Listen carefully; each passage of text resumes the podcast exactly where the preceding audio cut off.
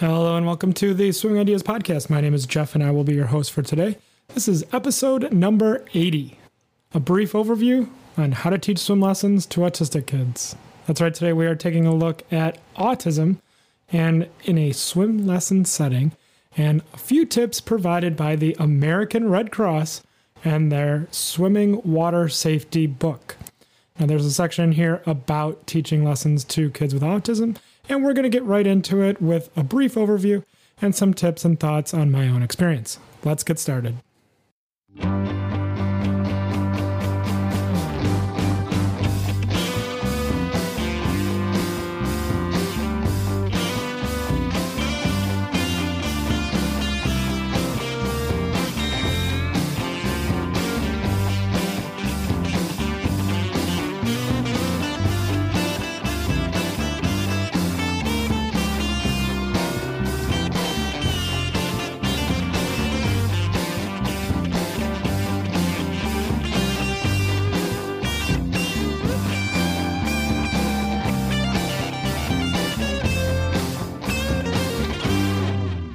That's right. Today we're going to talk about autism in a swimming lesson environment. And I was recently looking at the American Red Cross and their swimming safety, swimming water safety book. It's a 230 some page book full of information about swimming. You can get it online, it's free. Uh, they have a PDF available for you to download if you wanted to do that. Um, but I initially went there because I was looking at a I was looking for their updated level criteria for their swim lessons. Now, one of my assistant coaches works with American Red Cross and another job that she does during the day, during the summer, and she was telling me about how um, I, I, made some comment about how level one in American Red Cross had 16 different skills, and she was like, "What? That doesn't make sense because there's only three, um, and they're go underwater." Uh, supported front glide and supported back glide. And I was like, hmm, that sounds a lot like swimming ideas levels. Uh, but uh, she also, I think that they've adapted it a little bit for their program. So, like always, in a in a typical American Red Cross fashion, uh, most facilities and programs have taken the general guidelines of American Red Cross and adapted it for their own purposes. Uh, but with that said, uh, I wanted to. I was looking for their level of structure, right? I was looking for an updated list of uh, what their skills are, what their move out criteria was, and kind of just a general update on their levels. Uh, and I came across uh, the water swimming water safety PDF. And as I was scrolling through it on page 170, I saw a heading for autism and realized that the interview that I've been promising you has not arrived. Um, and I do apologize for that. Still working on getting someone qualified to talk to about autism. But in the meantime, I figured I would read through here and give you an update on some general information for swimming with autism. So, uh, generally, the book here, which I'm quoting out of, and I'm going to read portions of, uh, is the redcross.org. And it's, I'll put the link in the show notes. And it's from their book, Swimming Water Safety.pdf. And this is on page 170. And autism is also called the autistic spectrum disorders is usually first diagnosed in early childhood, and the exact cause of autism is unknown, although the prevalence of autism is on the rise, and that may be for better um, diagnoses. So, one out of every 158 year olds in the US has autism, and it frequently, frequently occurs with other health conditions such as seizures, attention deficit hyperactivity disorder or ADHD, sleep disorders, depression, or cognitive impairment. Uh, individuals with autism may have difficulty with fine or gross motor skills and sensory perception. And I just want to unpack that last sentence for a second. Autistic people may have difficulty with fine or gross motor skills and sensory perception. So, fine motor skills would be using your fingers to pick up objects or do specific tasks. Gross motor movements or skills would be moving your arms in circles in a la freestyle or backstroke or 11Y eat 11 or the macro uh, kicking skills, breaststroke, butterfly, freestyle, flutter kicks, stuff like that. So they may have limited ability to manipulate or move their limbs in a coordinated fashion. Uh, and that's not to say that they cannot do that, but that it may take more than more time than normal to get them to do it in an effective manner. And it may not be as precise as someone else that you may be teaching of an equal age. Um, so be aware of that. There there may be an inability to move their body or with the control that you may be asking for and that you may need to take things slowly and repetitively now, autism effects, I'm continuing reading here. This is from American Red Cross and their swimming water safety book. Uh, autism affects how a person communicates, interacts with others socially, and participates in many activities. Uh, communication impairments associated with autism often result in slower processing of information and delayed, atypical, or non existent speech. Uh, so it may be difficult for them to understand you, and they may have troubles relating to you as you speak with them. Uh, some individuals with autism may not make eye contact or be able to appreciate others' perspectives. Now, this is a common thing that you may see with most kids.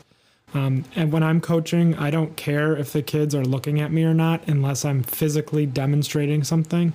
Um, otherwise, if I'm just speaking, they don't have to be looking at me. And I know this bothers a lot of swim coaches and swim instructors because they think if you're looking at me, you're paying attention to me. And that's not always the case. And they don't always need to look at you. They may already know what you're describing and don't need to be facing you at that time. So, with autistic kids, uh, it's especially important to recognize that they may be listening if they're not looking at you, and they may not like looking at people in the eye. It may be upsetting for them. Uh, so, uh, keep that in mind. Uh, they may also, uh, and this is another common thing to most kids, not be able to appreciate others' perspectives. Uh, a good thing I learned when I was working, um, I can't remember where I read this, but I think it was with USA Swimming, and uh, and I think it was the foundations of coaching with USA Swimming with their sports.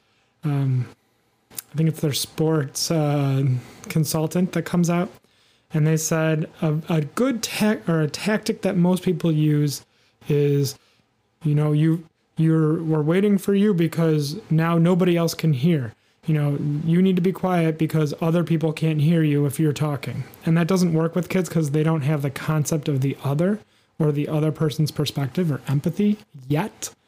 Autistic children may not have that at all or may never develop it. So, in this regard, it's important to teach them or to talk to them in in a framework that involves them and not other people. So you wouldn't be able to say something like, we're, we're waiting for you and nobody else can hear because you're making noise and splashing. So you need to be quiet because other people can't hear now. Like they don't care. They're like other people, smother people, and whatever. Instead, it's better to frame it as, Are you finished? And they'll be like, What? I'm like, Are you finished going underwater? I can't continue until you are done whatever it is you're doing. And then you put it on them and you, you frame it from their perspective, you say, you are making action and you need to stop before we can continue. So it frames it into their worldview and their center, um, their perspective. Um, so I'll just continue reading here. Um, many people with autism may engage in ritualized, ritualized, so or repetitive behavior and may not adjust well to changes in routine or environment. Now, you may have some autistic kids that want to do private lessons with you. Uh, if this is the case, if they engage in rituali- ritualized, so a sequence of events that's very specific, or repetitive behavior, um, putting their foot in the water, taking it out, putting their foot in the water, taking it out, putting their foot in the water, taking it out. You may need to remember that when you're structuring your swim lessons, to always have a set pattern of expectation for them. So maybe that's get in the water, do two jumps, um, and then go underwater two times, do a front glide. You know, you have to establish that repetition. And if you if it's important to them, then you can keep that routine going. And then at the end of your your pattern or routine, then you would layer in a new skill. And you would have to prepare them for that with cueing and advance notice.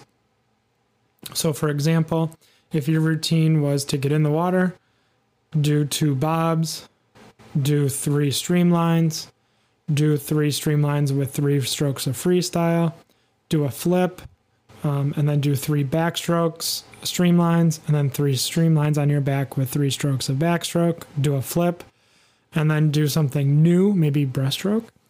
Then you might say, um, previously, like, here's what we're doing next. And then after that, we're going to be doing something new. So you would like prepare them, or at the beginning of the day, say, we're going to do our typical routine.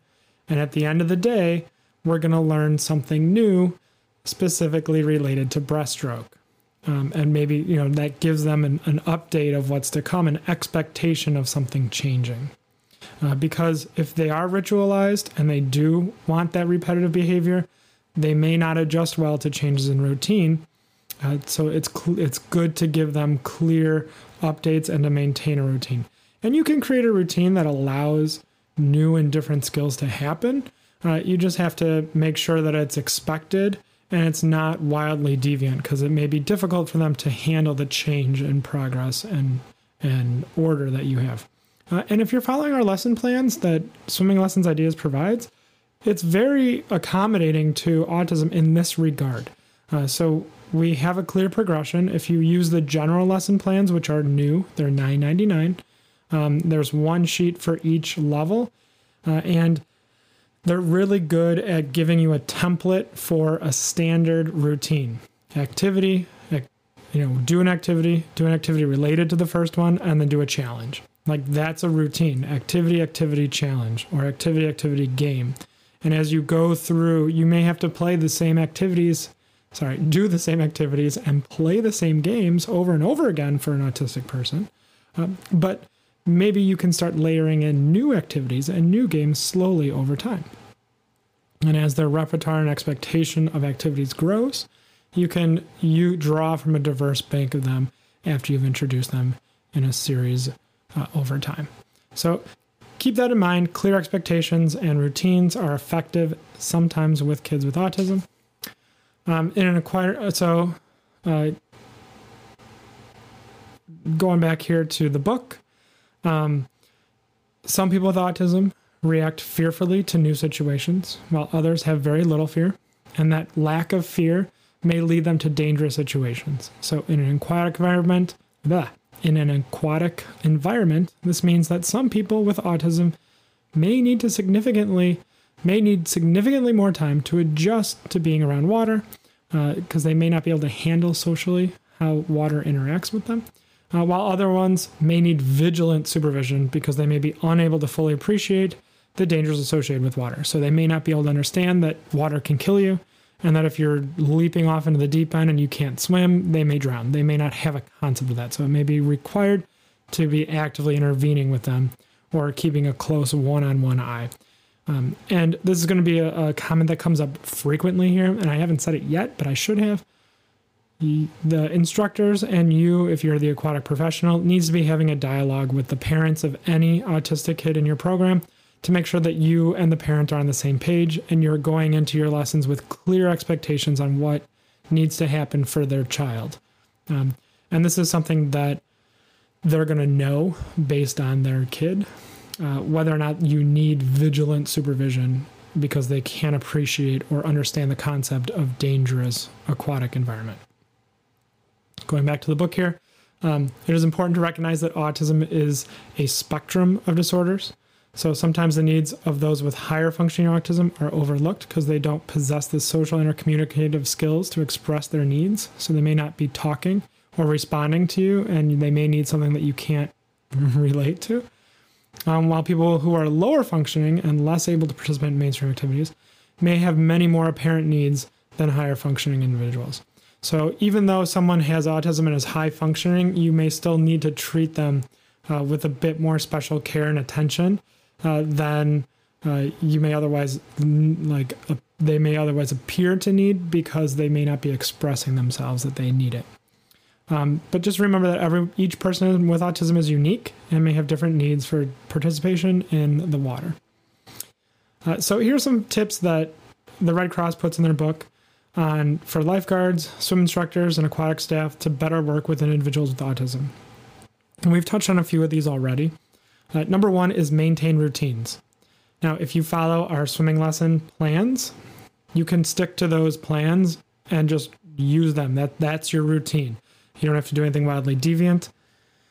In fact, you would simply follow the plans every week, maybe the same plan every week. Uh, you can give them the laminated sheet and they can read it if they're of an age that can read. Uh, you can uh, use the general lesson plans and just do the first option on each of the skills so activity activity and challenge. You can follow the lesson plans on the back of those general lesson plans. Like i said they're 9.99 you can laminate them print them out. There's four sheets one for each level. They have um, pretty much all the information that you need for any level uh, for swim lessons on that one sheet. They're really effective. But um, if you can just follow those lesson plans and maintain your routine. This is number one that american red cross suggests for uh, the tips for instructors and lifeguards and aquatic staff working with autism is to maintain routines. Uh, so that's very important. Uh, give war- number two is give warnings of upcoming changes in activities or schedule. So, for example, uh, we talked about this earlier. If you're going to introduce a new skill, give warning in advance that you're going to be introducing a new skill and maybe what that is. So, maybe if you have a lesson plan on you, you can show them the new lesson plan for that day uh, and they generally follow the same routine. Uh, but you can say, all right, but we're going to do this skill instead of that skill today. And here's why because it's a new thing and we're going to learn something new because you have to learn something here. Uh, so give warnings of changes in activities and the schedule in which you do things, or even just the time of day that they're going to be taking their lessons. Uh, number three is use visuals to give directions if possible, and try to pair those visuals with verbal instructions. So demonstrate. Uh, if you can demonstrate, fantastic. If you have the visual swim skill sheets, so streamline, position 11, supported glides, unsupported glides, um, these are included in the swim lesson, uh, the digital swim lesson plans and the physical ones. You can show them the pictures and the words that go along with what we're doing. So these visual swim skills sheets, for example, supported backglides uh, there's a picture of a supported backglide, and then there's a script, and there's a description of what that script means. So, for example, uh, stand up straight, turn around away from the teacher, put your shoulders in the water, tilt your head back, and push off to me. So, this is a very standard, routine, and specific way of speaking that would be effective with autism. And then, if you had the person read, look at the picture, read it, and then read the goals, which are next to the script portion. And it says goals for backglide. I'm reading off the visual swim skill sheet that's included in our swim lesson plans for $39.99. Uh, number one, be straight, flat body at the surface, ears in the water. Number two, head mostly perpendicular to surface, looking up slightly over toes. Number three, horizontal, push at start, no up and down motions. Tilt head back ensures flatter initial movement. And the final bullet point gentle whole leg kicks. So that's kind of describing in general what a supported backglide should look like. Uh, and if your child with autism can read, it may be beneficial to give them this laminated sheet when you come to the backglide portion of your swim lessons. So this is in tandem with number three on the American Red Cross swimming water safety. This is on page 171. The third bullet point being use visuals with to give directions and try to pair with verbal instructions. So you can demonstrate, show them a picture, show them the, the lesson plan or the guide on the form, and then you can do it yourself and then explain what you, they should be doing. Uh, if you give verbal messages, this is the next bullet point. Verbal messages should be short and clear. So speak concisely. Do this, do that, do this. So you don't want to expound a lot like this podcast, for example, would not be a good example of how to give instructions to uh, an autistic person because it's long, it's about 20 to 30 minutes, and it's a, a long series of discussions. So be concise, be clear, and be brief. Lock your thumb, squeeze your ears, look down. That's pretty simple for Streamline. Uh, it's a good you, three physical things to do you can demonstrate while saying it, so you're hitting up visual demonstration and verbal. And it's short. Lock your thumb, squeeze your ears, look down. All right, That's a good example of uh, using verbal messages that are short and clear. Uh, the next one, avoid using slang or jargon. Um, use words that they understand. You may have to use jargon. Streamline is jargon.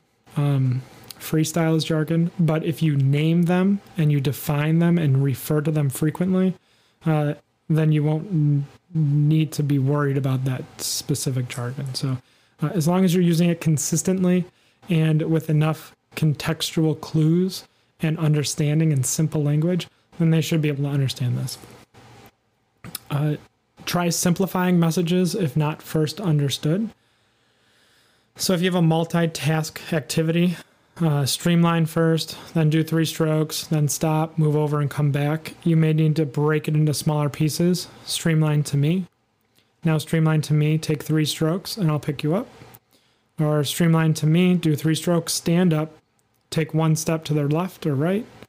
And then, so layering in. So just think of if I can remove one step, and then the next time they do it, add that step again. So, if there's a multi-step activity, you may have to start with the most basic chunk of it. So if your activity is streamline, five strokes, one breath, and then a flip, you may just have to do three streamlines, and then three streamlines with three strokes, and then three streamlines with five strokes, and then with one breath, and then with a flip. So you're layering in things, uh, and uh, making it simpler. So making the message that you're delivering to get the activity across a lot more easy to process or in a sequential order. Uh, repeat uh, to so respect each individual's functional needs. Uh, if you're working with autism, again, this is from the book uh, Swimming Water Safety. Basically, just each child is unique, so don't try to pigeon stuff everybody into the same autism box. Keep in mind that it's a spectrum, so nobody is the same. Uh, and each person may have different unique needs, so be mindful of that. Uh, do not assume that an individual does not understand because of inappropriate behavior. They may understand, they just don't want to do it, or they don't have the social cueing and understanding to behave in a certain fashion that you expect. Uh, so they may understand, but are choosing not to or unable to have appropriate behavior. Uh, and this is the big one that I talked about earlier talk with parents to find out which techniques or types of cues work best for their child. You need to be having a dialogue with the parents before even the lessons begin. Uh, and this is something that most people in our program do on their own. They'll seek us out and they'll say, My child has autism. Uh, we want to work with our partner agency uh, and for an aid. Uh, but do you have anyone specifically that you're comfortable working with autistic kids? And then I give them the range of people that we have. And we have a dialogue with the instructor and the parents so we know what to expect and how best to interact with their swimmer. And then finally, be aware that many individuals have sensory challenges, which may make things such as loud noises, physical contact, bright lights upsetting and confusing. So the water itself is very stimulating. There's a lot of noise and it may be distracting and overwhelming for them. A sensory issue is touch, sight, smell, sound, feel. Um, there's some other ones like pressure and stuff, but uh, generally, be careful. Uh, don't overreact. Try to be remain calm. Um, they, they may not understand inflection or tone, uh, so it's good to speak uh, monotone, which I don't have a problem with really. Uh, but uh, your delivery, your routines, uh, your warning of new things coming is all kind of entwined with the sensory challenges. So the more consistent you can be in your delivery and your description and your routines, the better able your swimmers are going to be uh, to learn and get benefit out of your swim lessons beyond just learning safety. They're going to have fun and they're going to succeed and they're going to do well. So, like I said, this is kind of wraps up the autism portion. This is on 170, 171. I'll put the link here in the show notes.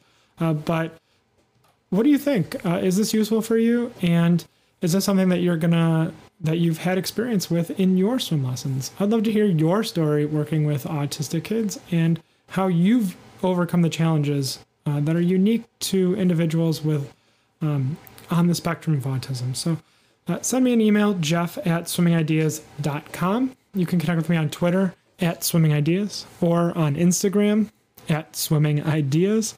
Uh, or on the website, you can simply comment and leave a comment in the space below the show notes.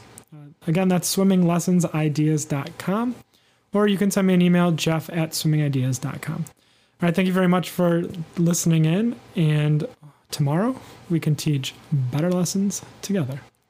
Take care and enjoy that summer.